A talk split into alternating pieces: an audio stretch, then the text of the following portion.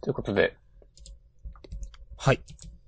フリートーク、はい。フリースタイルラップ、ありますありません。 はい。 Bring the beats!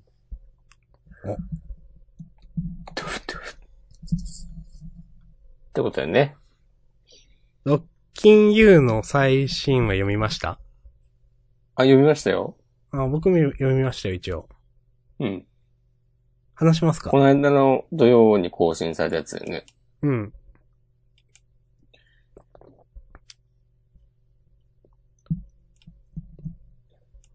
まあ、いいっすかね、じゃあ。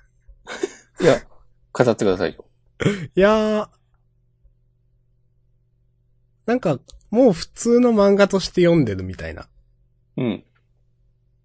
え今まではロッキンユーはロッキンユーっていうジャンルだったんですけど、なんか僕の中で。はいはいはい。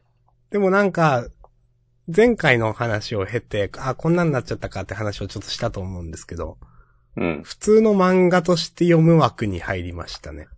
なるほど。うん。まあ、そういう気持ちで読んだら、別に面白いよねっていう。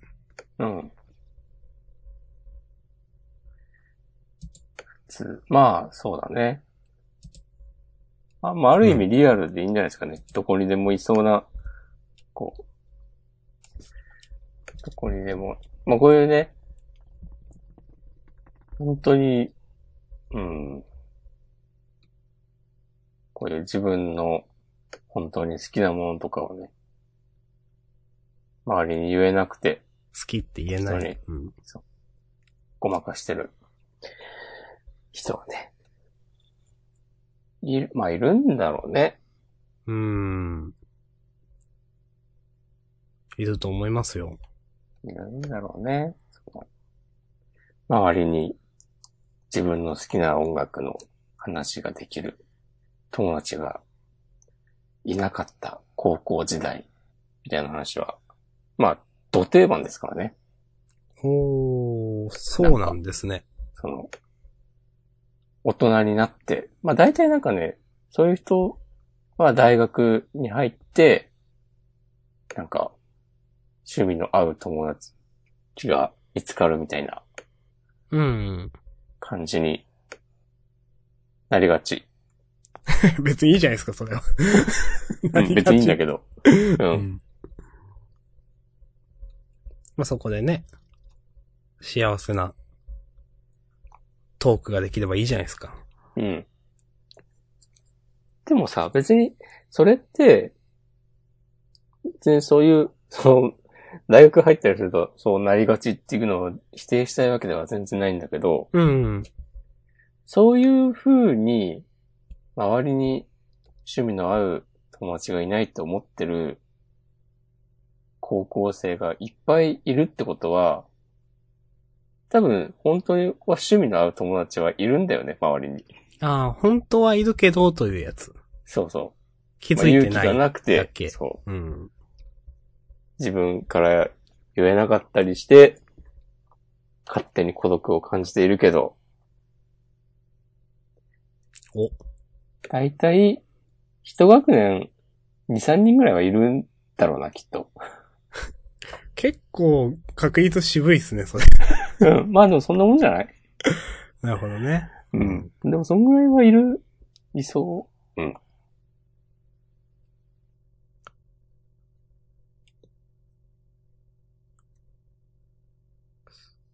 いや、でも、その、なんか、僕が、うこれん。漫画について言うんですけど、うん。この漫画すげえ自分の好みだっていうものは、うん。ある程度の年齢まで、他の人が読んでもすごい面白いと思うと思ってたんですよ。なるほど。でも、あ、なんかそんな、そんなことはないんだなぁと。なんか気づいた時大人になりましたね、なんか。それは、いつ、どんなきっかけで気づいたんですかいやーなんか、本当に話が、漫画の、まあ、話が合うというか趣味が合う人って、うん。え、まあ、うーん、ジャンプとかだと、結構ジャンプに載ってる話って、なんか、最大公約数的なっていうか、ある程度いろんな人のフックにかかるみたいな、漫画が多いと思うんですよ、比較的。うん。まあでも僕は結構好きな、例えば青年誌の漫画とかって、そうでもないのもあって、なんかでも、僕はそれが例えばすごい好きだと言った時に、友達もみんな好きだと思って進めたらそんなでもなかったっていう。 なるほど。うん。それは例えば何ですか僕は好きな、前もこれあげたの G 戦場ヘブンズドアっていう。ああ。はい。うん。そう。まあ、友達というか友達でもなかったかな、その人は。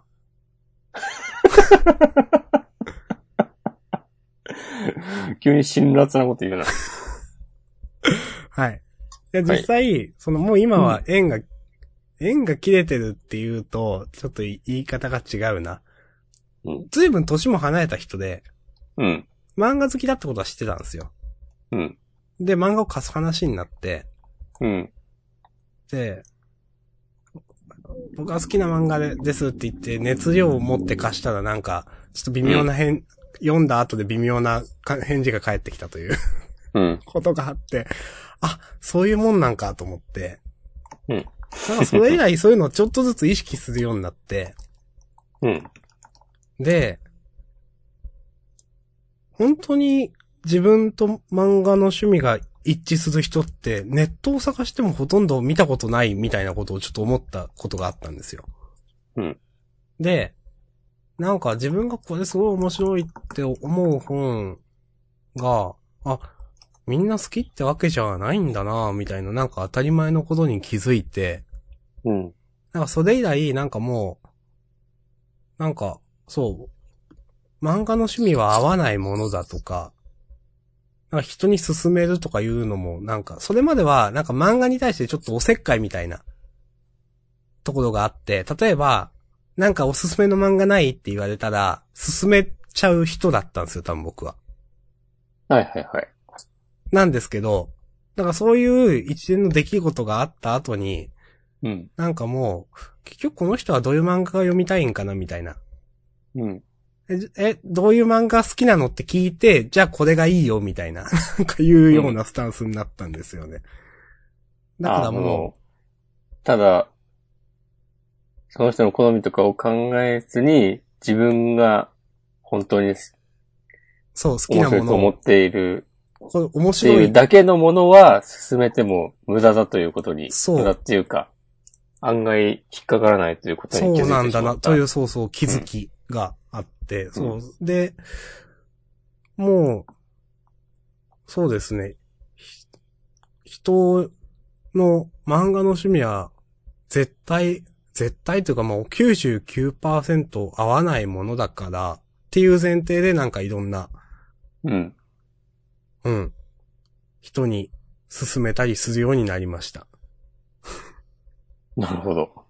はい。というのをね、なんか、ロッキン U を読んでてちょっと思い出しましたよ。なるほど。まあ、あの、彼もそんな感じじゃないですか。え、これよくねって思っうて、ん。で、みんなに、えー何これウケるみたいなこと言われて、うん。これかっこよくないのえ、ダメみたいな感じの。うん。というのをちょっと自分に重ねてね。なるほどね。あんなになんか辛辣な感じじゃなかったですけど、別に。うん。うんうん。という、若き日の思い出でした。うん。こういう、不良っぽい高校生とかさ、はい。描かれ方として、よくパーカーの上に、その制服のジャケットなり学ラン、学ランなりはいはいはい。着てるっていうデザインありますね。ありますけども、はい。いるいや、いないと思う。 今言うことが分かりま した、押し込まんの。なかなかいないよね。まあ、なかなかね。う。うんん。という、ロッキンユーという話。。はい。ありがとどうう。でしたか今週は。今週、ちょっと待ってね、このロッキンユーさ、お、はい。ちょっと私開いてないんで開こう。はい。うん。この男の子のパーカーに、なんかゆらゆら帝国とか書いてあるとか、うん。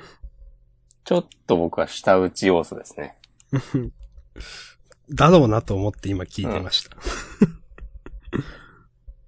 これでもゆらゆら帝国とボアダムズって書いてあるの、なんか、ツーマンライブとかが、かつてあったりしてそうだなで、なんかこのパーカーも実際に会場で販売されていたグッズで、うんうんなんか熱心なファンは、そういうのを見て、ニヤッとしたり、してそう、知らんけど。はい。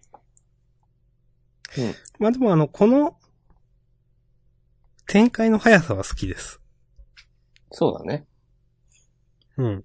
この先輩の、最後のね、うん。どうもっていう、ボソッという感じ、この、この尖ってる感じは好きです。はい。そうだね。うん。先輩が暴走するターンは好きだわ。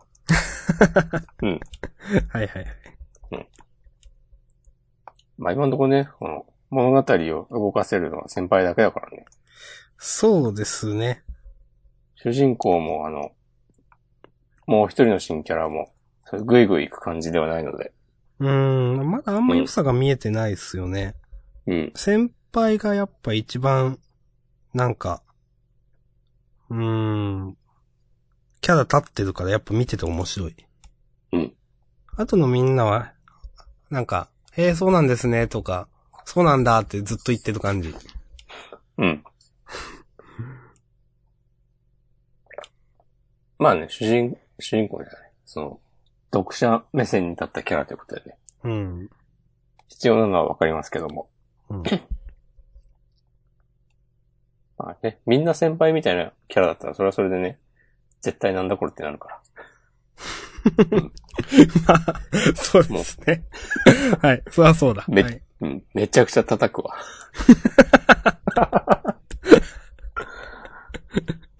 はい。はい。漫画といえば、はい。あの、これは押し込まんには進めないんですけど、うん。この、い先週、まあ、僕は結構好きな漫画でですね、昔マガジンでやっていた AKB49 という漫画がありましてね、ほう。あの、よくマガジンってうん。サッカー選手とかでなんとか物語とかいうのやるのわかりますあ、わかるよ。一周とか二周とか。うん。とも実は違うんですけど、まあ、AKB48 を、半、まあ題材というか、なんか登場人物に出てくる漫画で、あのー、2010年くらいから2016年くらいまで連載していて、29巻出て、えっ、と、もう完結してるんですけど、うんなんか、やってたのはなんとなく記憶にあります。うん。私結構その漫画好きでですね。はい。まああの、久しぶりに、ちょっと読みたいなと思っていたんですけど、漫画喫茶になくて、うん。で、その、よくあの、ネット、レン、貸本みたいな、レンタルみたいなのあるじゃないですか。はい。何日間安く読めるよ、的な。うんそういうところにもなく、仕方ないから、アマゾンで全巻 ポチりましたというおうで、まあ、押し込まんは多分好きじゃないと思うけど。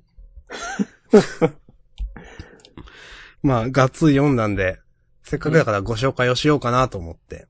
お願いします。はい。ああ。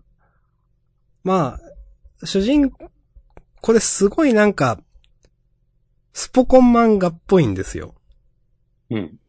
まあ、スポコン漫画って結構、アマゾンデビューとかでも書かれてるんですけど、主人公の男の子、高校生の男の子が、うん。まあ、好きな女の子が、えっ、と、クラスメイトかなんかにいるんですけど、その女の子が AKB48 の、えー、オーディションを受けると。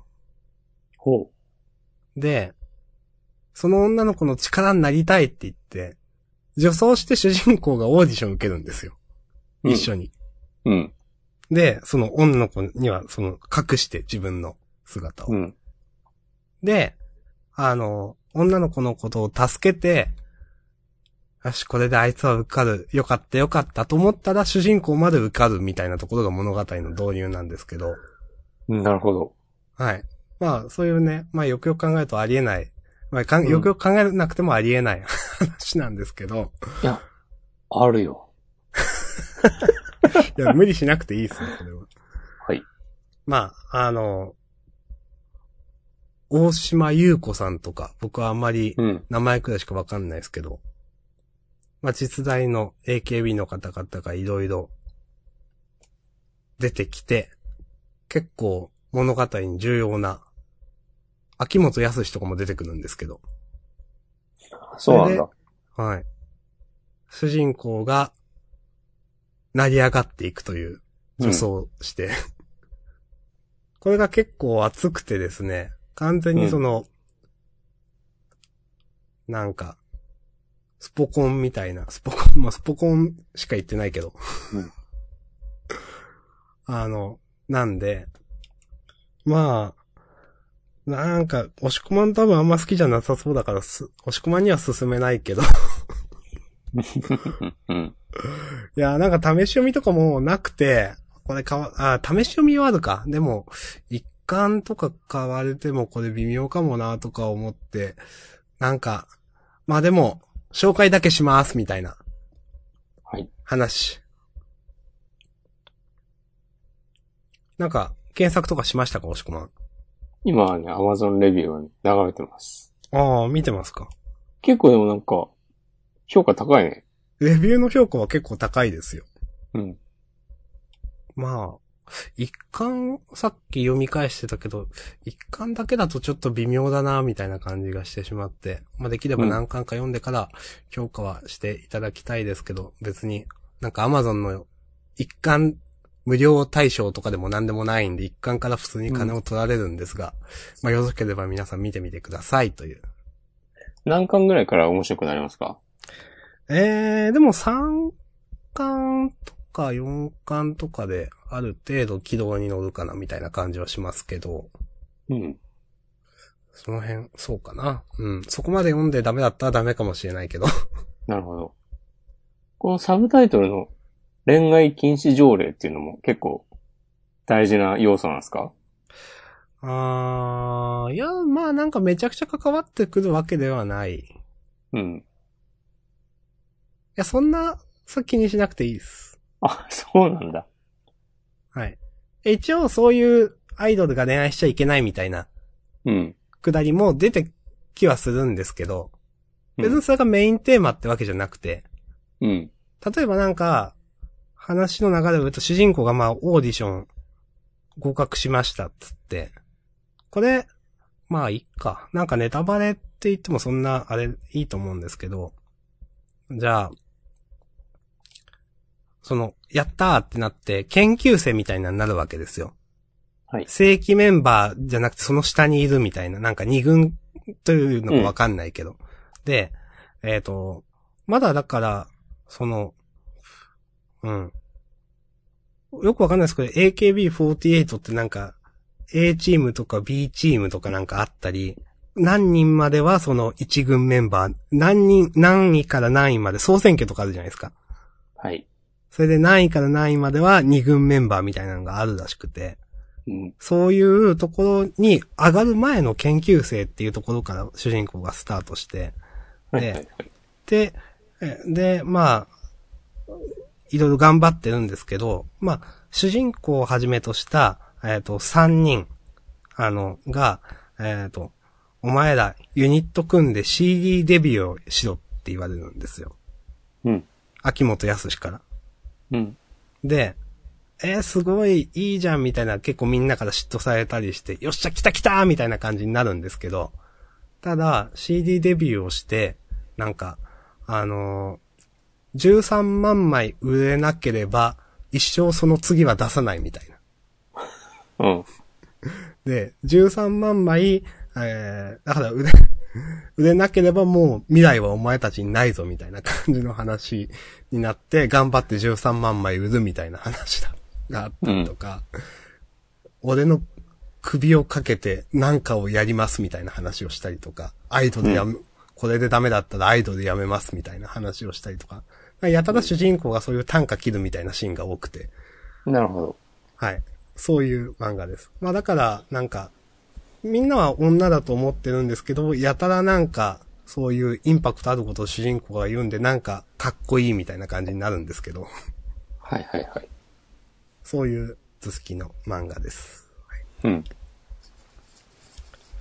まあ評価は高いと思うんで、もしよろしければ。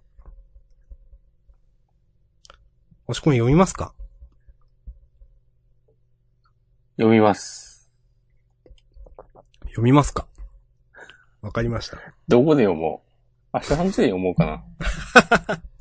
いや、この辺は漫画喫茶とかなかったですけど、なんかそっちだとあるんじゃないですか。あるか、あるといいな。探してみようん。う。うん。結構ね、その、話の展開とかは、ベタだったり、わざとらしかったり、ご都合主義だったりするんで、何も考えないで読む漫画なんでよろしくお願いしますとだけ言っておきます。標榜線を張ってますね。ありますよ。という、結構好きな漫画を久しぶりに読みましたといううん話ですね。じゃあ、あのジャンダーウェブサイトの自己紹介も書いておきますかいや、あー、でも、 さあ、巻き方でいいですよ。好きな漫画は、AKB49 AKB49 ですね。恋愛禁止条例。書いてた。結構インパクトあると思う よ。インパクチ。えインパクチの7、8ぐらいあると思うよ。ありますかうん。そう、AKB49 は、なんか1ページ目に、うん2000何年 AKB はビートルズを超えたっていうテロップから始まって、うん。全く超えないまま終わるんで、あ、今、その、じゃん、んえアマゾンでね、見てます、それ。見てますかはい。うん。ベストアルバムは全世界で2000万枚のセールスを記録。CD の総売り上げは11億枚を超え、ギネスを書き換えた。秋葉原での凱旋ライブは世界同時中継され、タイムズ使用して、地球から戦争が消えた2時間と、評させ た。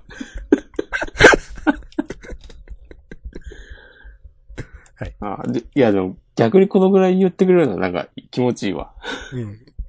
ううん。んという、感じです。ありがとうございます。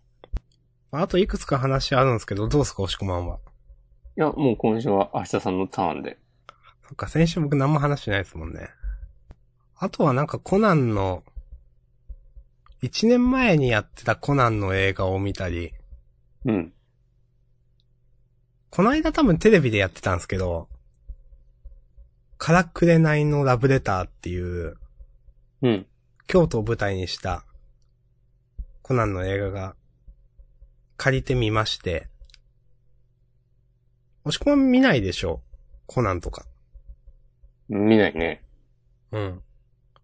でも今すごいっすよね、あの、ゼロの執行人。あの、なんだっけ、アムロ、そう。アムロさん。すごい大人気のアムロさんでしょ僕もあんまり本当は知らないけど。 うん。あれもね、見に行こうと思いました。うんそんなに、なんか別に本編で追ってるわけじゃないんですけど、それも見に行くんで、また、います。はい。でもなんかやっぱよくできてると思いましたよ。なんか、何にも考えず見れるし、うん。なんか伏線の張り方も丁寧だなと思って、おその、からくれないのラブレターは、うん。さすがだなと思いました。ありがとうございます。はい。で僕の話はこんなとこですかね。 マジいや、まだあるけど、うん。なんか、いやー、えー、でもな、この話もすぐ終わっちゃうからな。押し込まんのマジック・ザ・ギャザリングの話してくださいよ、じゃあ。今週はあんまない。あんまない。あんまないですよ。そうなんすか。この間ちょっといらないカードを、うん整理して、うん買い取りに持ってって、持ってたんですけど。うん。うん。なんかまあ、まあまあな額になって、お、これはいいですねと思って、うん。で、そのドラクエライバルズのパックとかこれで買うかと思ってたんですけど、はい。なんか、うっかり、結構そこで、得た、 額ぐらいのカードを買ってしまって。はあ、あー、なんか言ってましたね。この、この選択は正しかったのだろうかって、今もちょっと思ってます。なるほど。史上最高額だわ。あ、押し込まん市場。イエ ス。もちろんね、上には上がありますけどね。ブラックロータスとかは買えないんで。ちなみにその、んさ、最高額の1枚のカードということですか押し込まんそう市そう場。そう。何というカードですかボルカニックアイランド。へー。せっかくなんでググります。デュアルランドってやつです。あー。なるほどね。これもでもまあ、高いやつは、ほんと高いからね。それに比べたら全然、大したことないです。最安値43,800円。手出てきた。うん。なるほどです。いや押し込まん、なんかいろんなことつぶやいてたじゃないですか。ー。何ですなかんか、レガシーに進んで、今年で MTG やめようかとか。まあ、やめないと思うけどね。やめないですかやめないとは思うけど、うん。まあ、冷静に考えると、うん。あんまり、味がさばっかりやってもいられないよなっていう。え、す、すごい冷静じゃないですか。なんすかそ れ。いや今更だし冷静だしっていう。うん。去年結構、やったわけですよ、僕は。うん。僕なりに。うん。毎週毎週、どっかしら出かけて、うん。っていうのを、いつまでまあ、ずっとややるるのかかなってことですね。そう。う。ん。思うと、ちょっとね、霧のいいとこで、どっかで自分で線を引かないと、意外です。そうなんですもねと。もと、 急になんかね、熱が冷めがちな人間なんですよ、僕は。うん。ある時。で、そこそれは何か、えっ、と、きっかけがあることもあるし、ないこともある。うん。うーん。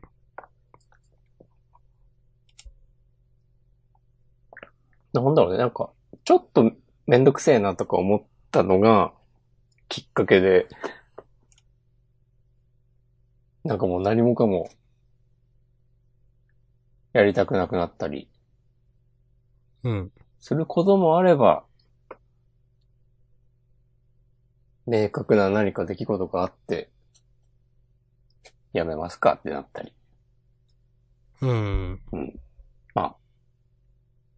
様々です。まあ、今回は、熱が冷めたわけでは、わないけではないが、うん。まあ、でも、ふと考えたというやつですか。そう。急に冷静になってしまいました。なるほど。まあ、キリはないんだよね。まあ、そういうもんなんだけどさ。ちなみにその、押し込まん、マジックを始める前は、うん。まあ、始めるというか再開するというか、この1年前とかですかなんか、その時間は何をしていたんですかそれね、うん。何してたんだろうね。結一人で立マちジ飲み屋とか行ってたんだよ、多分。あー、そう言ってましたね。うん。うん。なるほどね。そう。うん。あ、結構でも、一度、 ハマると、で、まあ、このインターネットが高度に発達したご時世ですから、うん。僕が、えー、辞めてから再開するまでのこの、に20年ぐらいの間のことを調べたりとか、その、うん。興味持って、なんか自分で探したりするのとかも、なんか一通りやり尽くした感があって、はいはいはい。うんだから、今まで走り続けて、ふと今って感じですかうん。うん。いやーなんか、時は流れていきますね。そうですね。そうか。そういや、押し込まんがマジックの話しなくなったらジャンダンどうなるんだろうと思う。おうでも最初してなかったわけだからね。そうですよね。まあでもそれで言うとさ、最初はそれこそフリースタイルダンジョンの話ばっかりしてた時期とか もあったわそけうでで、はい。だからやっぱその時々で、そまあの何かしらハマってるんです強かく興味を持ねったなんかうん。対象が移り変わっていくっていうのは、あると思います。なるほど。ってことかなうーん。なるほどです。はい。夏にね、グランプリとはまた別の結構大きな大会があって、なんか、前に話してたようなやつそでうすかそうそう。あ横の、浜ビッでグ。マジックとかの、ではそない。うそれそれそれ。ああ、そうですか。うん。それに向けて練習をしたい、していこうとは思っています。当面の目標として。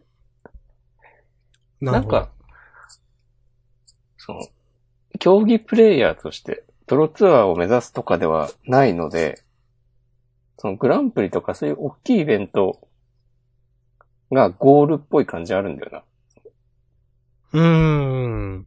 その1日かけて8回戦とかするようなイベントにうーん。出るぐらいが、なんか一番大きなイベントごと。まあ、そうですようね。ん。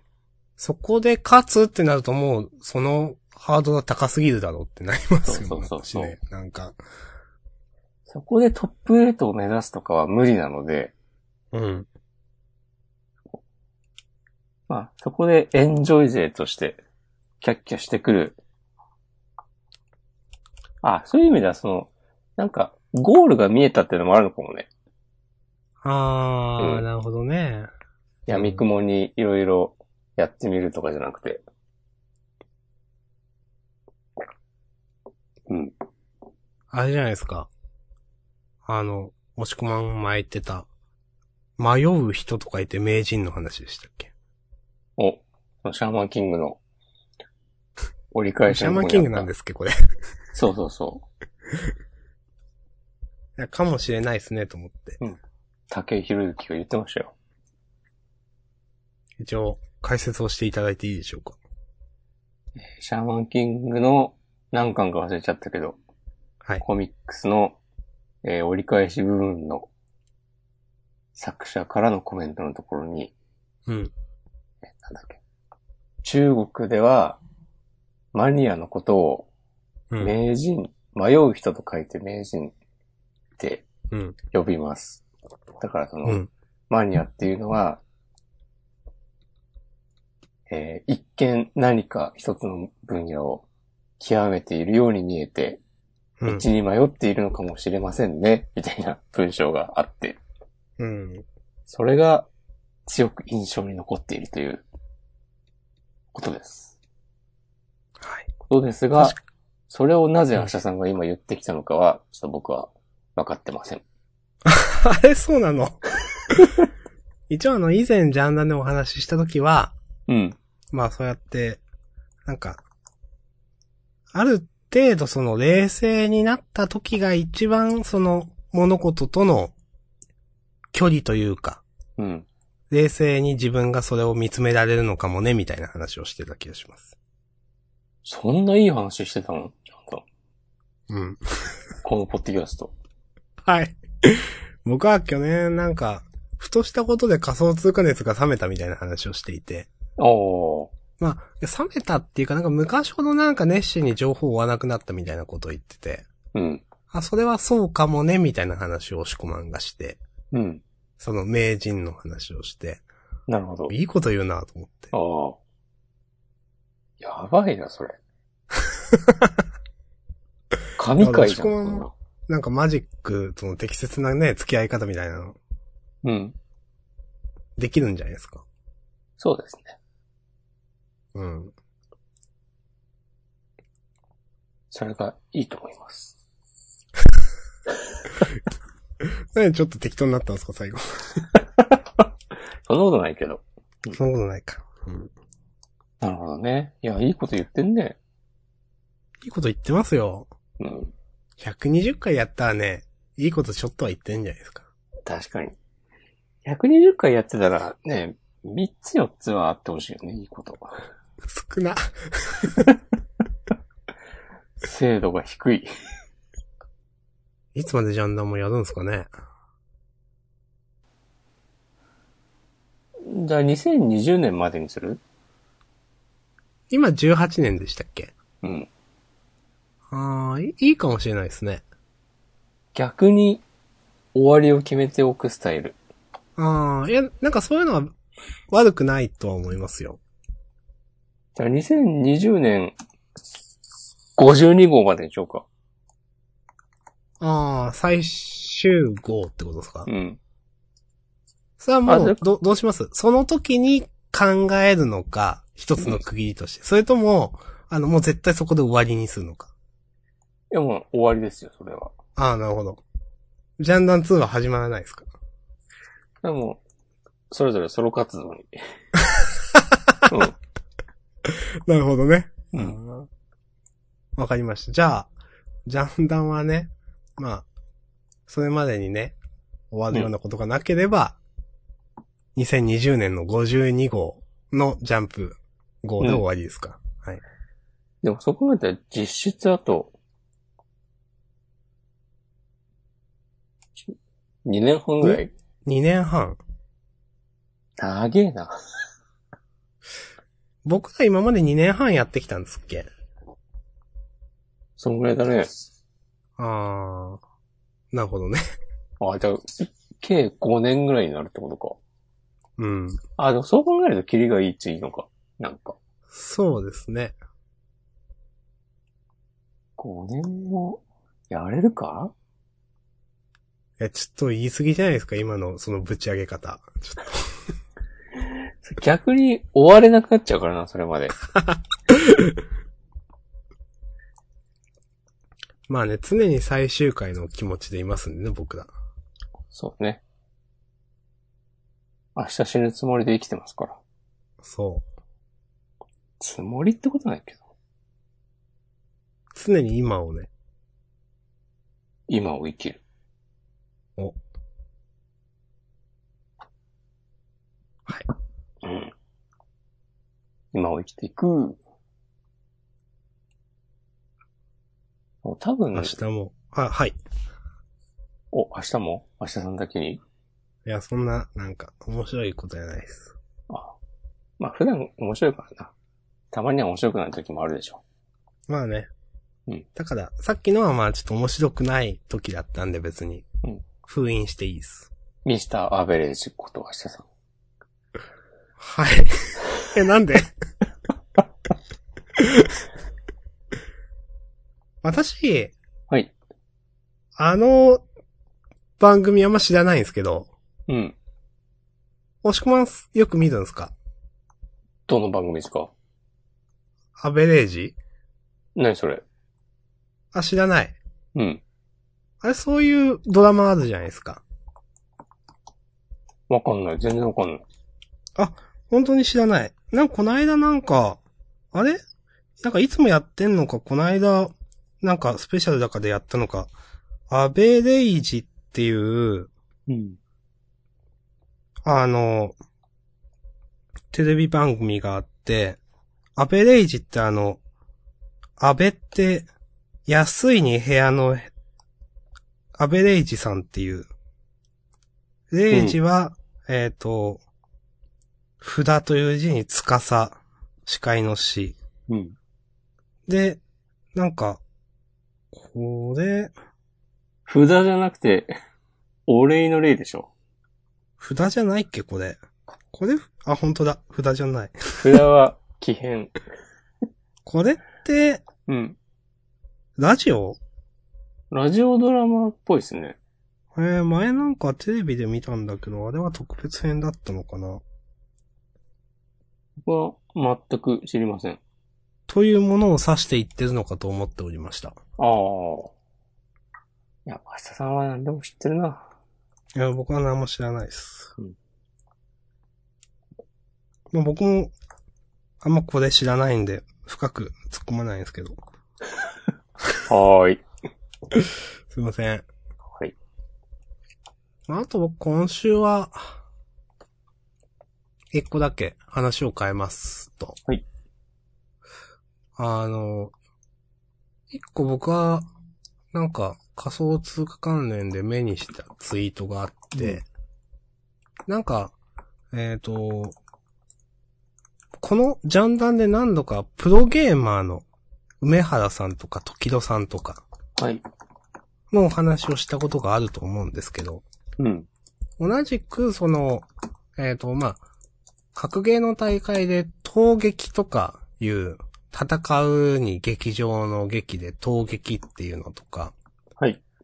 あるんですけど、それに出て、例えばベストなんとか優勝とかちょっと忘れたんですけど、されてた方が仮想通貨をされてて、結構な成功を収めておられるんですよ。へえ、面白いね。んなんかその、その、プロゲーマーやってから、なんか会社の社長になってどうだとかだと、ちょっと忘れたんですけど、あの、多分、INO だか、イノだか、井上さんなのかなそういう感じの名前でツイッターやられてて、ちょっとパッと本名を思い出せないですけど、で、その人がつぶやいていたのが、なんか、あの、プロゲーマーは、もっとトレードやれば、絶対勝てるみたいな。 なんかすごい自分にとってはぬるいみたいな感じのことをその人は言ってて、プロゲーマーだったら、なんかそれと比べたらすごいなんか絶対勝てるみたいなことを言ってて、もっとなんかそういうプロゲーマーで勝ってる、もっとやったらいいし勝ってる人はオープンにしたらいいのにみたいな感じのことを、なんかつぶやいていて、なんか、その、やっぱ、ある程度極めた人ってなんか、畑が違ってもなんか通じるものがあるんだろうなとかなんか見てて思いましたというなるほどね。お話。はい。なんか、よくその、例えば、あの、梅原さんの話とかをしてる時も、なんか、ハブさんみたいな凄みがあるよねみたいな話をなんかで僕したと思うんですけど、例えば将棋の。うん。なんかやっぱ、ある程度まで行った人って、そのメンタルの管理とかもそうだと思うんですけど、なんかやっぱ通じるものがあるんだろうなとかなんかちょっとそのツイートを見ていて思いましたというなるおほど。話です。うんうん。まあなんかし、敷き詰めればなんかすごいなんか、ルールというか、ご、ご、合理というか、そういうのの塊だなっていうふうにいろんなものは思うので、うん、うん。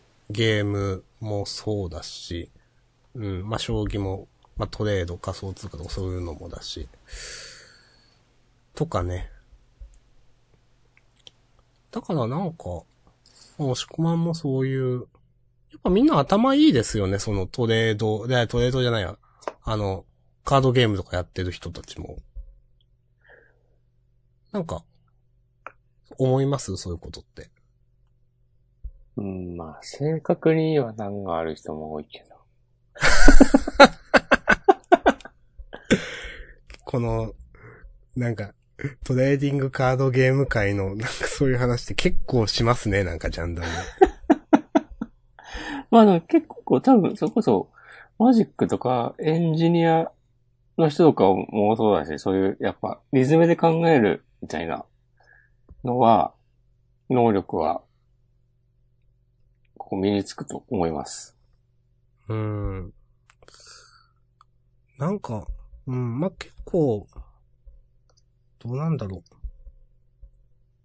全く、イコールなのかわかんないですけど、結構やっぱトレードとかって期待値を追い求めるみたいなところがあって、はい。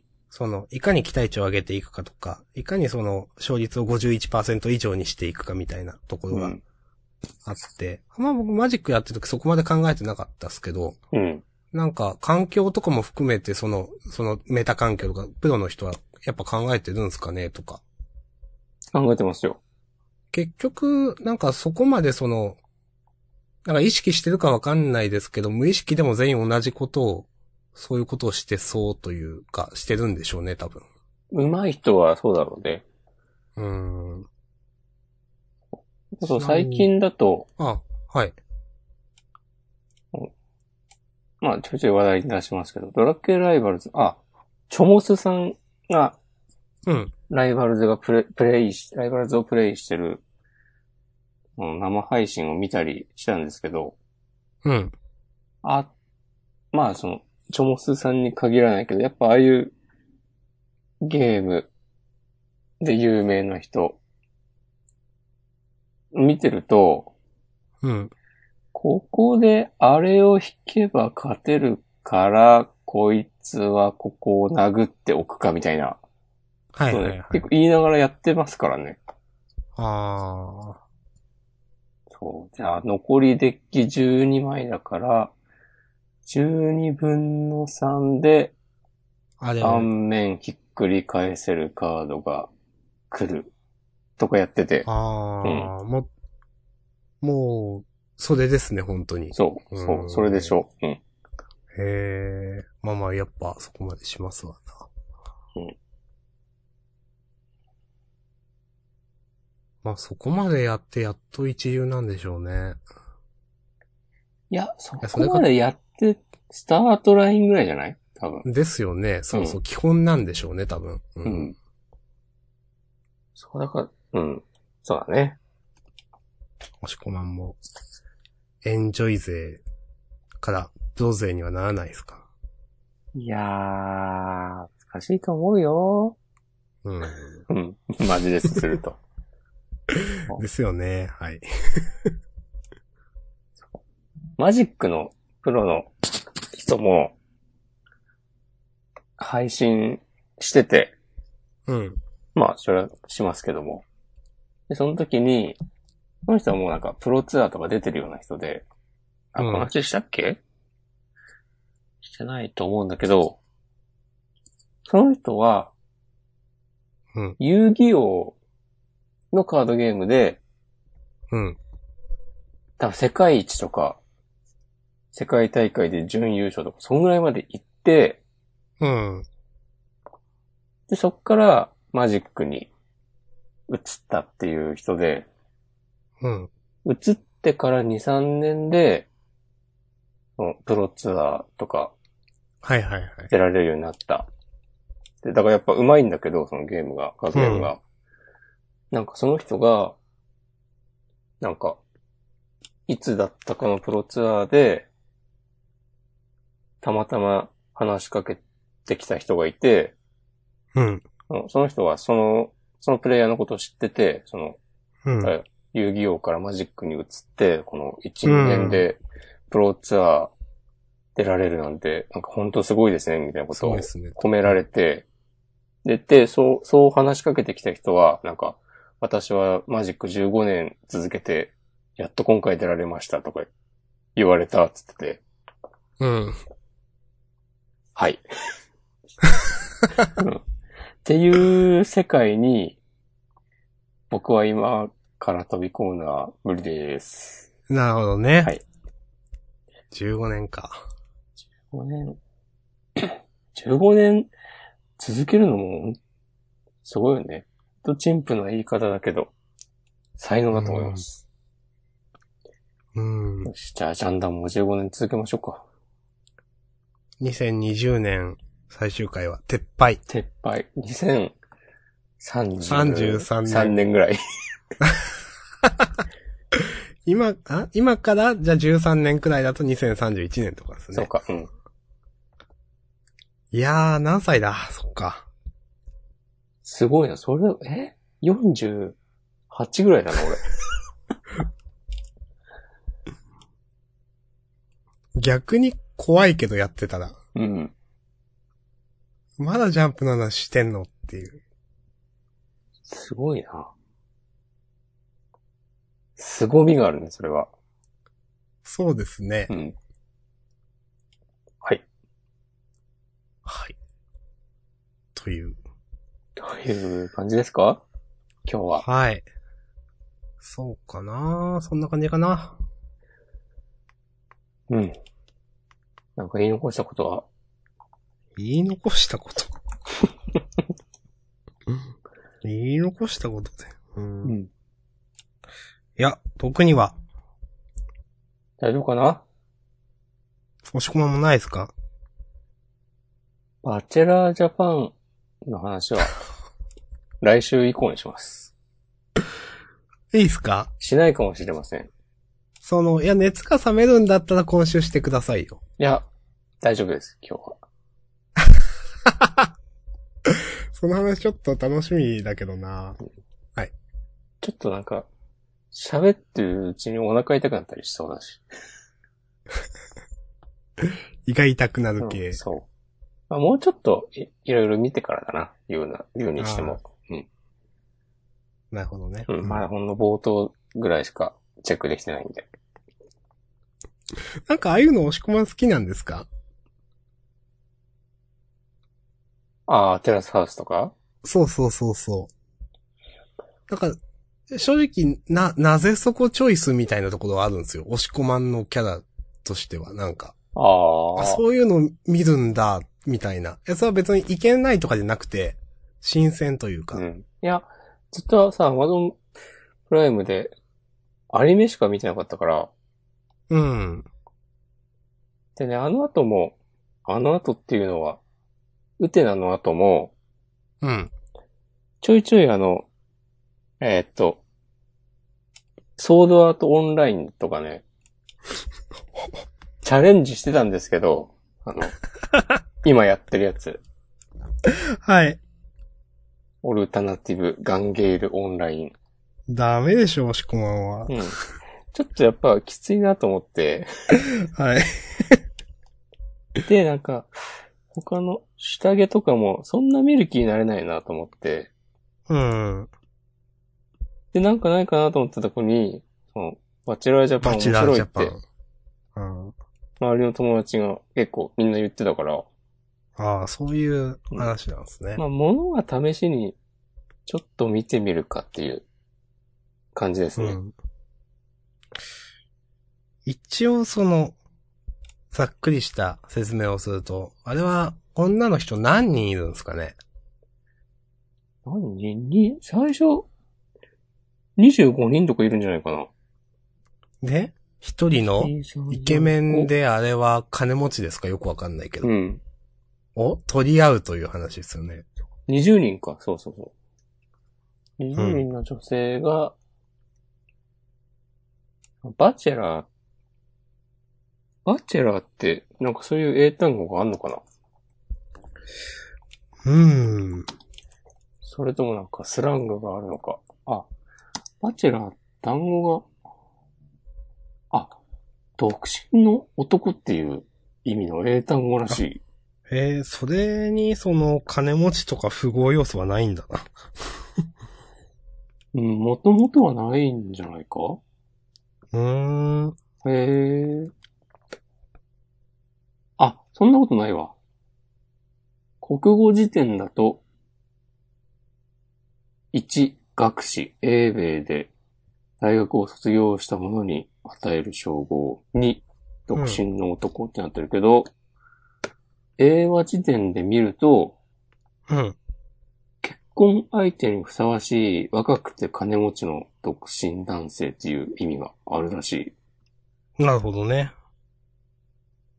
へえ、あ。嘘、ちょっと違うけど。アン、アンエリジブルバチェラーでそういう意味があるんだって。あ。うん単語として。まあでもへえまあでも大体そういう感じなんだね。そっから来英てた語圏の人は多分、それで、なんとなくそういうニュアンスがうん。つかめるんですかね。うん、バチェラーとかで。うん。多分、普通の、ただ独身の人には、バチェラーとはわざわざ言ったりしないんだろうね、きっと。うん。と想像しています。はい。いや、わ、はいかります。が、その結婚相手にふさわしい。ふさわしいっていうか、結婚相手を探すために、こう女性、20名の女性が、猛アピールしていくという。うん。で、番組です女同士の戦いみたいな、そう。胃が痛くなるやつ。痛い。ああ、痛い。いやーでも結局ね、なんか人類はみんなこういう話好きなんだなっていう、うん。昔からね、それこそ、シェイクスピアとかも知らんけど、恋愛もののドロドロした話とか、ありそうやし、うん。源氏物語とかね、まさにそういう感じでしょ詳しくあはあ、そうなんですか。そなんとなくしか知らない。う。うん。だからこう、時を超え、ちょっとずつ姿、形は変われども、まあなんかここまであからさまな企画はそんなないですけど、似たようなのは多分テレビとかでもありましたもんね、多分。うん。そう、やっぱここまでね、あからさまに明けすけにやってるのが、ヒットの理由なんだろうね。うん、とは思う。やっぱ、好きなことをやれるのは、け、うん。結局、これってその、アマゾンプライム、プライムビデオの、うそのオリジナルってことなんですよね、多分。そうそうそう。うん。多まあ、分。ネット発というか。うんあの、そうそうね、そういう意味で言うと、あの、アマゾンプライムだとドキュメンタルとかやってるじゃないですか。はいはいはい。あれとかも、まあ、ちょっと、見たことはありますよ。ほう。それも珍しいですね。明日さん興味なさそうな。うーん、まあ、お笑いみたいなこと自体は嫌いじゃないんですけど、うん結構見るのしんどかったっすね。ああ。もう多分、見るのしんどいんだろうなと思ってね、見てない。うん。やっぱその、あの、テレビの編集されてる感じっていうのはすごいんだなと思いました、うんなんか。まああれは本当そのガチみたいなのを強調してるんで、うん。余計にそのなんか、1時間、あの状況見させられるわけで、1話。うんうん。で、結局多分、なんか、その、ワンシーズン、エピソード3とか4とかまでね、多分3、4時間、4時間くらいで決着が、その見てる側からするとつくんですけど、うん。いや、ちょっとしんどいなっていうのは僕はありましたね。好きな人は好きなんでしょうけど。なるほどね。はい。あ説明にもなんか、当番組は、番組の性質上ご覧になられる方によっては一部不適切と感じられる場合がございます。あらかじめご了承の上お楽しみください。って書いてあった。結構下ネタとかもどぎついんで。うん。うーん。結構、うひどいなって思いますけどね。まあ、本当ね、そのテレビじゃできないようなことをやるっていうのもコンセプトにあるんでしょうから。そうですね。まあ、そうんこ。まあ、ネットフリックス、アマゾンプライムとかならではの。へえ。まあ、それがいいとも悪いとも、まあ言わないですけど。うんうんまあ、それが強み、まあですもんね、まあ。明日さんもなんか、あ、来週はあれな、島根のバチェラーこと、明日さんと、週刊少年ジャンプの話をしますってツイートするわ。わかりました。 わかりました。メモっておこう。ぜ絶対覚えてないでしょ、それ。いや、いや覚えてるって、ちゃんと思い出せるメモっすか、ちゃんとそれ。うん、ちゃんと、ちゃんとやっておきます。はい。はい。あとそういえばタイムリーですけど。はい。ウテナが、うん。ニコニコ動画で、今無料配信中。あー、なんか、見た気がする。全話6月3日まで。うん。まあ別に僕は、なんか、プライ、アマゾンプライムビデオでやってますよね、多分。うん。とかで見れるんで、あれなんですけど、まあ一応触れておきましたという、なんか見たんで。うんはい。僕も見ようかな。疲れるよ。うーん。ちょっと見ようかなとは思うけど、日もないんだよな。はい。うん。まあまた見たら言います。はい。じゃあ、そんな感じで。理理解解できるかなはね、多分できないと思う。できない。いやいや、それだけ見てたらわかるんじゃないですか。ああ、真剣に。いや、難しいと思うよ。まあ、理解っていうか多分ね、別に絶対的な正解があるようなものではないので、もちろん。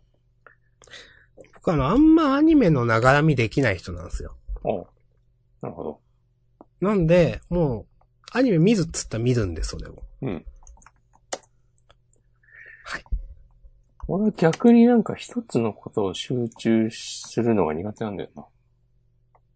へー。はい。へー。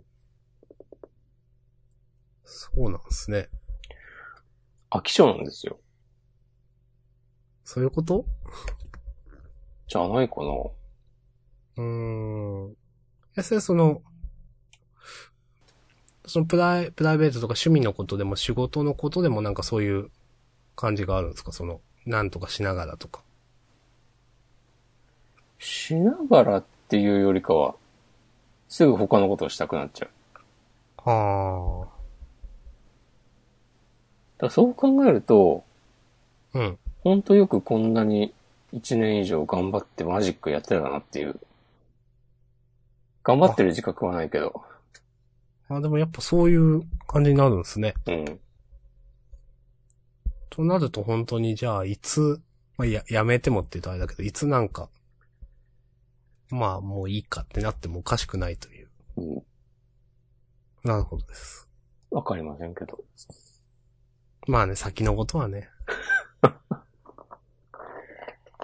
なんか、そう、今日さ、はい。そうさっき明日さんが言っていたことと重なるどれはい。かもしれないんだけど、はい。なんかふと、自分を60枚のメインデッキと15枚のサイドボードで考えたら、はい。俺はこれからの人生どういうデッキを組もうかなと思って。うーん。あ、そういう話。そう、この年でアグロはきついんじゃないかとか、うーん。変なコンボデッキが決まれば面白いけど、なんか、カードが揃わずに、このまま負けても嫌だしなとか、なんかね、思ってました。うーん。ままああ、考えなくもないっすよね。でもわか、わかりますよ。うん。マジックのデッキには例えないけど、うん。そうね。まあその、残りの時間と、うんどう過ごそうかというね。うん何を志して何をという。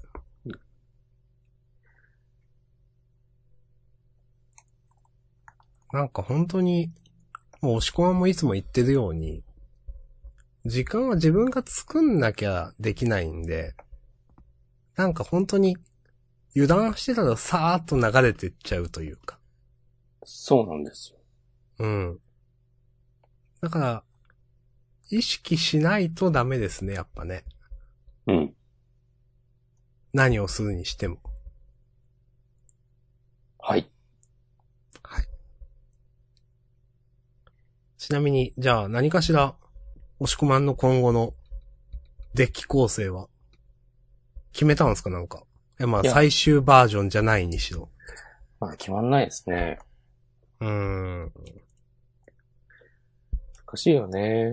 どうしようかな。うーん。まあちょっとずつ埋めていきましょう。先生みたいな。なんか、トリコみたい。なんか、フルコースを。トリコ。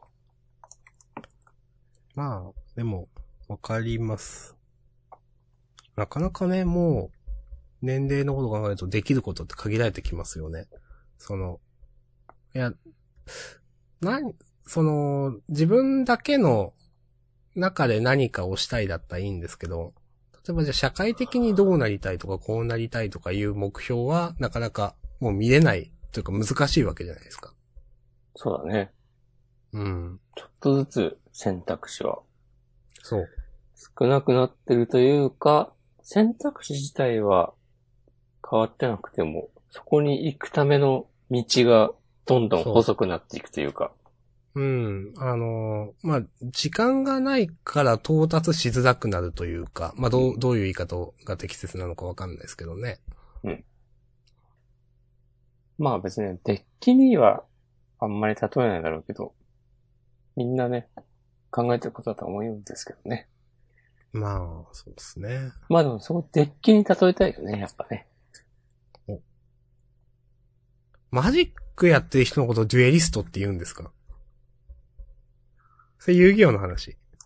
あ、でも言う、あ、言うのかないや、今、まあ、お、それは、まあ、デュエリストとしてはね、みたいなこと言いそうになったけど、いや、デュエリストって言わないのかと思う。あ、どっちが先なんだろう。遊戯王っぽい。遊戯王がそういうことを言い出した。あ、でもマジックデュエルズってアプリあったしな。あああ、あそうですね。そうか、そうか。そうだな。うーん。まあ言うんじゃない、はい。言うか。言うか。うん。言っていきましょまあ、う。じゃあ、言いましょう。はい。はい。デュエシデュデュエリストとしては、デッキに例えるという。そうね。あ、でも、昔、そうそう、僕が最初に始めた90年代後半に、マジックの専門誌が出て、出てて、はい。そのタイトルがね、デュエリストジャパンっていう。あでしたね。うん。はいはい。そこじゃあ言うんだ。じゃあ、まあ言うんだろう。そう。もうそれももともと海外でデュエリストっていう雑誌があって、うん。それの日本版っていう位置づけだから、私はギャザー世代なんで。ひらがなで。はい。ギャザとかはもうちょっとチャラいんですよ。ギャザー世代なんでね。それデュエリストジャパンの子はちょっと僕はわかんないです。いやーさ、僕はそういう趣味はあんまないんですけど、はい。やっぱお店で知らない人と遊んだりしてると、美少女キャラクターのスリーブを使ってる人とかいて、はいはいはい。そういう、まあ、他のカードゲームから来たりした人、わかんないけど、そういう流れの始まりはギャザーだったんじゃないかなとね、思います。そうなのかなうん。まあ、当時からなんか、美少女が描かれてるトレーディングカードゲームってありましたよね。あったはい。え、ギャザなんか、ギャザの中に、うん。全体の1割くらいなんかそういうページがあって、うん。マジック以外の、なんかそういう記憶があります。え今もあんのか知らないけど、なんかアクエリアンエイジとか、ー、なんか名前聞いたことあるな。バイス・シュバルツとか、なんかそういうなんか単語を覚えている。はいはいはい。バイス・シュバルツは、今もあるね。あ、そうなんですか。あ、てか、アクリアン、アクエリアン・エイジも今もあるっぽいな。へあ、嘘、終わったのかー、わからない。あ、すごい、アクエリアン・エイジ公式サイト、更新停止及び一部メニューのご利用終了について、っていう記事が、2017年3月31日金曜日、うん、去年か。時代ですな、これも。あ、じゃあ去年多分終わったんだろうな。うん。なんかオリジナルだったり、なんか、当時から、例えば、鈴宮春日とか出てたりした思い出。すごい記憶の上でしか言ってないですけど。バイスシュ・シュバルツはなんかそういうカードゲームなんだよな、確か。いろんないろ半んな、半券もはいはいのはいのはいキャラクターが出てくる。うん。そっちかな。うん。多分それじゃないかな。スター・ウォーズとかもあったもんな。へえ、あ、そう、そうなんすか。なんかあったけど、うんそう。あ、こういうのもありなんだと思って、びっくりした覚えがある。存在だけは、ギャザーで知ってたんで。うん。ああ。じゃなんあ、かギャザを読んでた人はその辺、わけ隔てなくやってたのか。いや、どうなんだろう。でも当時から、うん。マジックをやってたからギャザーを読むわけじゃないですか。うん。まあそうだよで、ね。そう、そこから、アクエリアンエイジって、うん。いや、なんかカードプール少なそうだし、って思いますよ。実態は知らないけど、うん。バランスどうなんだろうとか。で、実際なんか変な先民意識みたいなのもあるしな。というと、マジック勢。ああ、まあね。マジックが一番すごいみたいなそう思思考。考。はいはい。いや、まあね、あ、あさね、なくはない。うん。うん。まあでもギャザを、でもそういう人はギャザも読まなそう、それこそ。あああ、なんやねん、その謎の女の子の表紙は、つって。まあうね。ん。でもギャザの、結構、な、中の、そのいろんな特集を僕好きでずっと読んでたんですけどね。えー、なんか古本屋とか行ってみようかな。うち多分2年分くらいは取ってありますもすごい。ん。うん。探せばある、懐かしい。うん。当時僕は、ネット環境あったのかななかったのかなちょっと覚えてないですけど。あの、まあ、そこが、いろんな、マジックの、あの、情報の供給源だったんで、うん。そこでの、まあ、デッキ構成を参考にしてやってたりとか。まあそうだね、当時は、そうなりますよね。うん。なんとかさんがグランプリなんとかで勝ったデッキはこれだみたいな感じの。はいはいはい。はいはい。お、でした。なんかギャザにあったかは知らないんだけど、そううん。昔の、そういう雑誌にさ、でかい大会の決勝の寄付みたいなの載ってたからね。は初手7枚、この、つってカード書いてあって、あ。ああ、寄付ってそういうことか。あそうそうそうはいはいはい、は一旦目、島を場に出して終了とか。い。へえ、 それは見たことない。そんな、今ならね、動画で一発なのに、うん。はい。うん。まあ終わりますか いい加減。そうですね。終わりましょう。はい。へえ。あそこ今7名の方が。いつも、6名の方とか7名の方とかありがとうございます。月曜から。ね。25時24分に。選ばれし、7人ですよ。そうですね。俺たち7人で墓を掘るっつってね。お。これはね、潜水です、確か。へえ、そうなんで すか。悠々白書です。私、有白書はあんま明るくないんですよ。そやっぱ世代じゃないなう。そうそう。俺たち7人で掘る、穴を掘るっつって、あの、あの、現代社会と魔界をつなげるお、穴を掘って、その魔界から、いろんな魔物が来て、こう、はいはいはい。めちゃくちゃにしたいっつって。うんで、7人っていうのが、その最初普通に読んでると、潜水仲間が7人いて、うん。えー、で、その、その7人のことを、6人いるのかな ?6 う人プラス潜水で、うん。俺たち7人。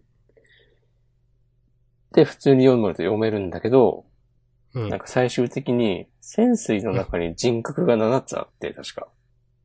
へえ。その俺たち7人だった。っていう、ことだった気がする。へえ。へえ。はい。はい。ということでね。ちょ今私のたち返しが上手い人なら返せたのかもしれないですけど。墓を掘りましょう。墓じゃねえ、はい穴だ。穴ですよね。最初測っていましたよね、 と思って。そう、墓じゃないね。穴ですね。穴ですね。そう。俺たち7人で穴を掘る。はい。墓。墓はまあまた別の機会に掘りましょ墓はね、うん2031年に終わればいいです。う。 なるほどね。はい。もう、毎週でもジャンダンある意味ね、墓掘ってるみたいなとこあるからね。それ毎週実は、墓掘っては埋めてるみたいなちょっとずつ掘り進めてる。ところありますからね。うん。もう常に最終回。あ、そういうことね。あ、違うこれは違うニュアンスで言ってたけど、まあ、明日さんがそう思うなら、まあ、明日さんにとってはそれが正解だから大丈夫。じゃあ終わりましょう。はい。はい。長いね、今日は。そうですよ。それではだ、って、本編が2時間でしたもんね。うん。謎に。謎にね。うん。そんな喋ったっけわかんないけど。やっぱりな、基本的に、雑談はなしで、ジャンプの話すぐしないとダメだな。そうですね。 いや、ちょっと場を温めるくらいはいいですけど、うん。途中に入れたのいけなかったですね、と思って。まあ、バランスだけどね。うん。うんはい。はい。じゃあまあ、終わりましょはい。う。はあい。りがとうございあまりしがた。とうございました。